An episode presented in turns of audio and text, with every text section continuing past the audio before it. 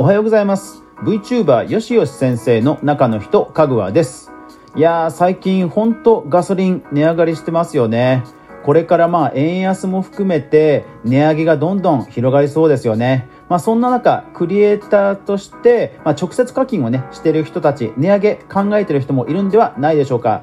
今日は、えー、そんな値上げをしても業績が下がらなかった事例を集めてみました。早速見ていきましょう。今日の話題があなたを変える。この番組はマーケターとして20年以上フリーランスで活動していますかぐわがネットで好きなことで稼いでくクリエイターエコノミーについてゆるりと語るラジオ番組です。Apple Podcast、Spotify、Amazon Music、Alexa、Google Nest、ラジオトーク、スタンド FM で好評配信中。ぜひお好みのアプリでいいね、登録、フォロー。そしてエピソードが良かったら応援拡散よろしくお願いします。はい。今日はですね、値上げの話ですよ、値上げ。まあ、これからね、円安とかガソリン高も含めると、やっぱり続きそうですよね。で、考えてる人も多いと思うんですよ。でも一方で値上げするとお客さんが離れちゃうんじゃないかな、なんていうふうに心配する人も多いと思いますので、えー、いろいろなね、事例をちょっと調べてみました。3つほど見つけましたので、えー、共有していきたいと思います。ですので、ぜひ皆さん最後まで聞いてくださいね。さあ、それでは早速見ていきましょう。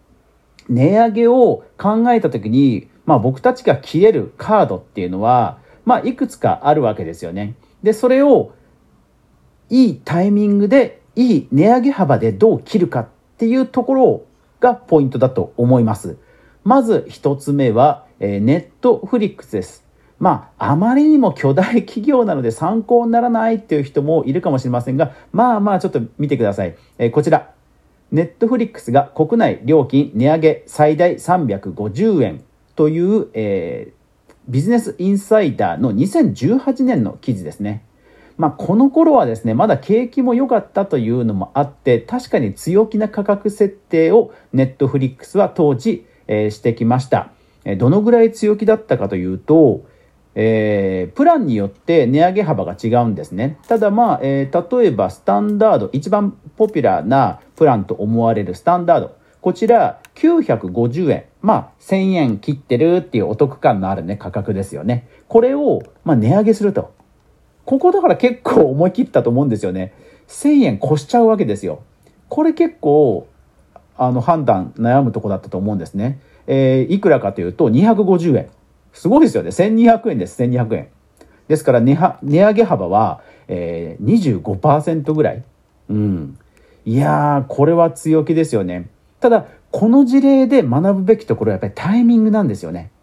世の中がまああんまり不況になっていないことや、あとは、これから増えていくっていう、ある程度有利なタイミングの時に値上げのカードを切ると。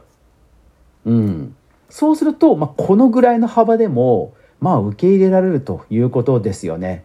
まあ、受け入れられた具合は今のネットフリックスの人気を見ればわかると思います。25%って相当ですよね。うん。だって980円だったものが1250円とか1300円になるわけですよね。これ相当強気ですけど、やっぱりタイミング、値上げできる時にしたっていう絶妙な判断が、まあ、次のネットフリックスのそのコンテンツを作る、まあ、源泉になったっていう、まあ、絶妙なカードだったんじゃないかなと、切り方だったんじゃないかなということですね。はい。ですから一つ目は、タイミング、ぜひ考えましょうということですね。はい。じゃあ次。えー、次の事例はこちらです。こちら最近の話題です。えー、2020年1月の記事、えー、J キャストトレンドの記事です。野崎コンビーフくるくる缶刷新の裏で点々点と。はい。えー、2つ目のカードはですね、えー、いわゆるステルス値上げです。えー、お客様に気づかれないように、まあ、気づかれないようにって言葉は悪いんですが、えー、まあ、差し障りのない程度に、まあ、ちょっとだけこう、中身をね、控えさせていただくという、まあ、いわゆるしのぎ方ですよね。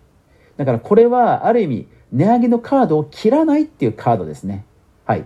えー、こちら、どういう感じかというと、えー、これまでの野崎コンビーフは内容量 100g に対して410円だったものが、えー、80g で、まあ、395円と。これ絶妙だと思いません？あの、内容量は減らして、まあ、ステルス値上げのように見えるかもしれませんけども、一応値下げはしていると。うん。単になんかステルス値上げするよりは、なんか印象としては緩和されてる感じがしますよね。で、当然、競合他社が、ね、あの、あんまり追随してこなければ、まあ、好印象に受け取られるやり方かなと思います。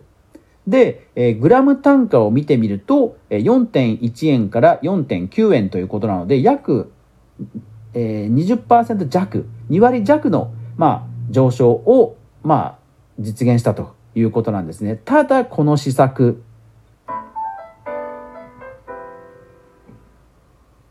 はい。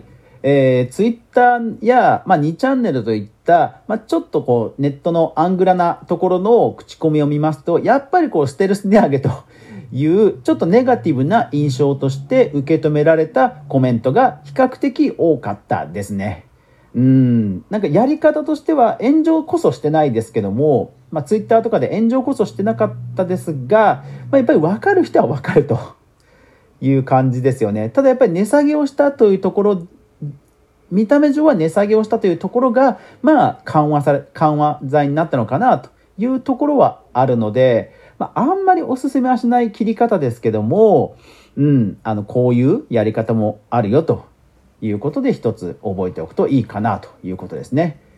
えー、実質、えー、値下げなんだけど実質値上げになってるという切り方です。はい。で、次。はい。えー、私もですね、我が家もえー、お世話になっています業務スーパーえ業務スーパーってものすごく安いイメージがあるけどと思われた方多いんではないでしょうか実は業務スーパーもですね今年なんと値上げしてるんですようん私もちょっとね全く気づかなかったですうん業務スーパーねわたあのうちはねあれですよあの冷凍食品のあのオムオムライスあれ定番ですよ あれ美味しいですよね安くて美味しいですよねはい。えー、それはさておき。えー、こちらは、えー、ブルームバーグの2021年11月16日の記事です。えー、格安で急成長、業務スーパーも値上げモード、物価上昇で、点々点、神戸や物産と。はい。うん、なんか、実は値上げしてたんですね。一応、記者会見まで開いて、えー、9月に、今年の9月に記者会見まで行って、まあ、大幅値上げえ、200品目の値上げに踏み切ったと書いてあります。ただ、プライベートブランドですね。プライベートブランドの、ま値上げに踏み切ったと。うん。プライベートブランドこそね、なんか、あの、利幅がすごく大きそうな商品っぽいですけど、そこにあえて値上げをしたってことですね。で、値上げ幅は、平均で8%。うん。8%。これ絶妙だと思いません ?10% でもないし、5%でもないっていう。これね、ほんと絶妙だなと思いました。で、記者会見をしてるということでは、やっぱり説明をちゃんとしてるんですよね。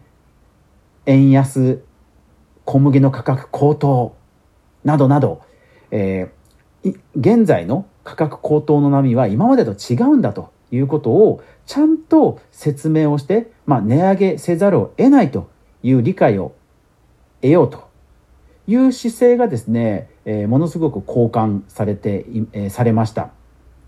うん、まあ、それでも、それでも、えー、食パン1斤67円とか、まあ、安くしてくれてるわけですよね。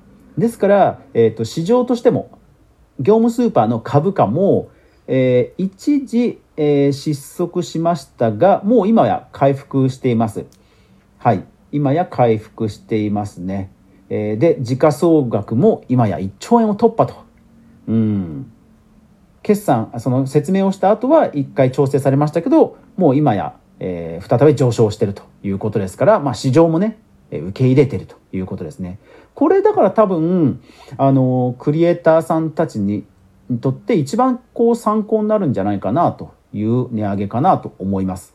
うん。その値上げ幅と、あと値上げのちゃんと、えー、理解を得るという姿勢。うん。で、まあ、タイミングとしてはこの事例の場合はまあ株式、え株主様への説明のタイミングっていうところだとは思うんですが、うん。このやり方は一方であんまりタイミングを選ばないかなというところはあるかと思います。うん。でもやっぱりね、あの、困った時こそ、あの、直球？うん、僕もそのフリーランス長いですけど、困った時こそ、こそあのね、直球がね、一番ですね。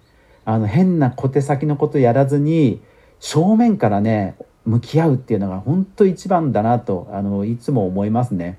そういう意味ではこの業務スーパーさんの事例はものすごく参考になると思います。はい。というわけで今日の紹介したリンクは概要欄に載せてあります。インスタの方もちゃんとあのリンクね、えー、IGTV 形式なのでリンク踏めますので、ぜひ、えー、そちらのリンクで、えー、記事の方にも当たってみてください。そしてこれインスタで聞いてる方はぜひ、あの、音声アプリで聞いてもらえることをお勧めします。あの、スリープにも対応しますので、えどんな場所でもね、とても聞きやすいですし、え速度再生速度なんかも変えられて効率的にも聞けますので、ぜひ、えー、音声アプリでのご視聴も検討してみてください。はい。今日はクリエイターエコノミーの中でも直接課金に、まあおそらく関わるであろう、えー、値上げに関するトピックを集めてみました。いかがだったでしょうか？はい。いやー、値上げね、これはもう本当不可避だろうなって感じはしますけど、まあまあでもこういう苦しい時こそ、その経営者やクリエイターのその資質が試される場面なんですよね。あの、こういうことってね、やっぱり長くは続かないので、なんとか頑張って乗り切りましょう。はい。こんな話題を、えー、いつもね、提供していますので、ぜひぜひ皆さん、え、チャンネル登録、フォローよろしくお願いします。それでは今日一日素敵な一日になりますように、皆さん、いってらっしゃい。